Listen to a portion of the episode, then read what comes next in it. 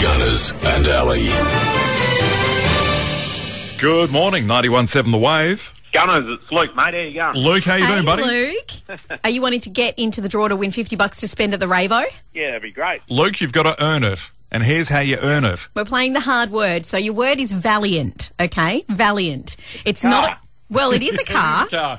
He should get points for that, I reckon. Yeah, I think that's half a point. But is it being obsessed with someone, showing courage or determination, or lacking wisdom? Uh, showing courage or determination. Yeah, you Well get done, two, Luke. you get one and a half points because you said a car and you said the right answer, and you're in the draw. I told you, if you used Valiant, people would say car. And Yeah. sure enough, the first cab off the rank is Yeah. Luke, and he said, yep, it's a car. yes, he did. Well, Luke, congratulations. you could be winning that $50 tomorrow when we draw the winner. Great. Thanks, guys.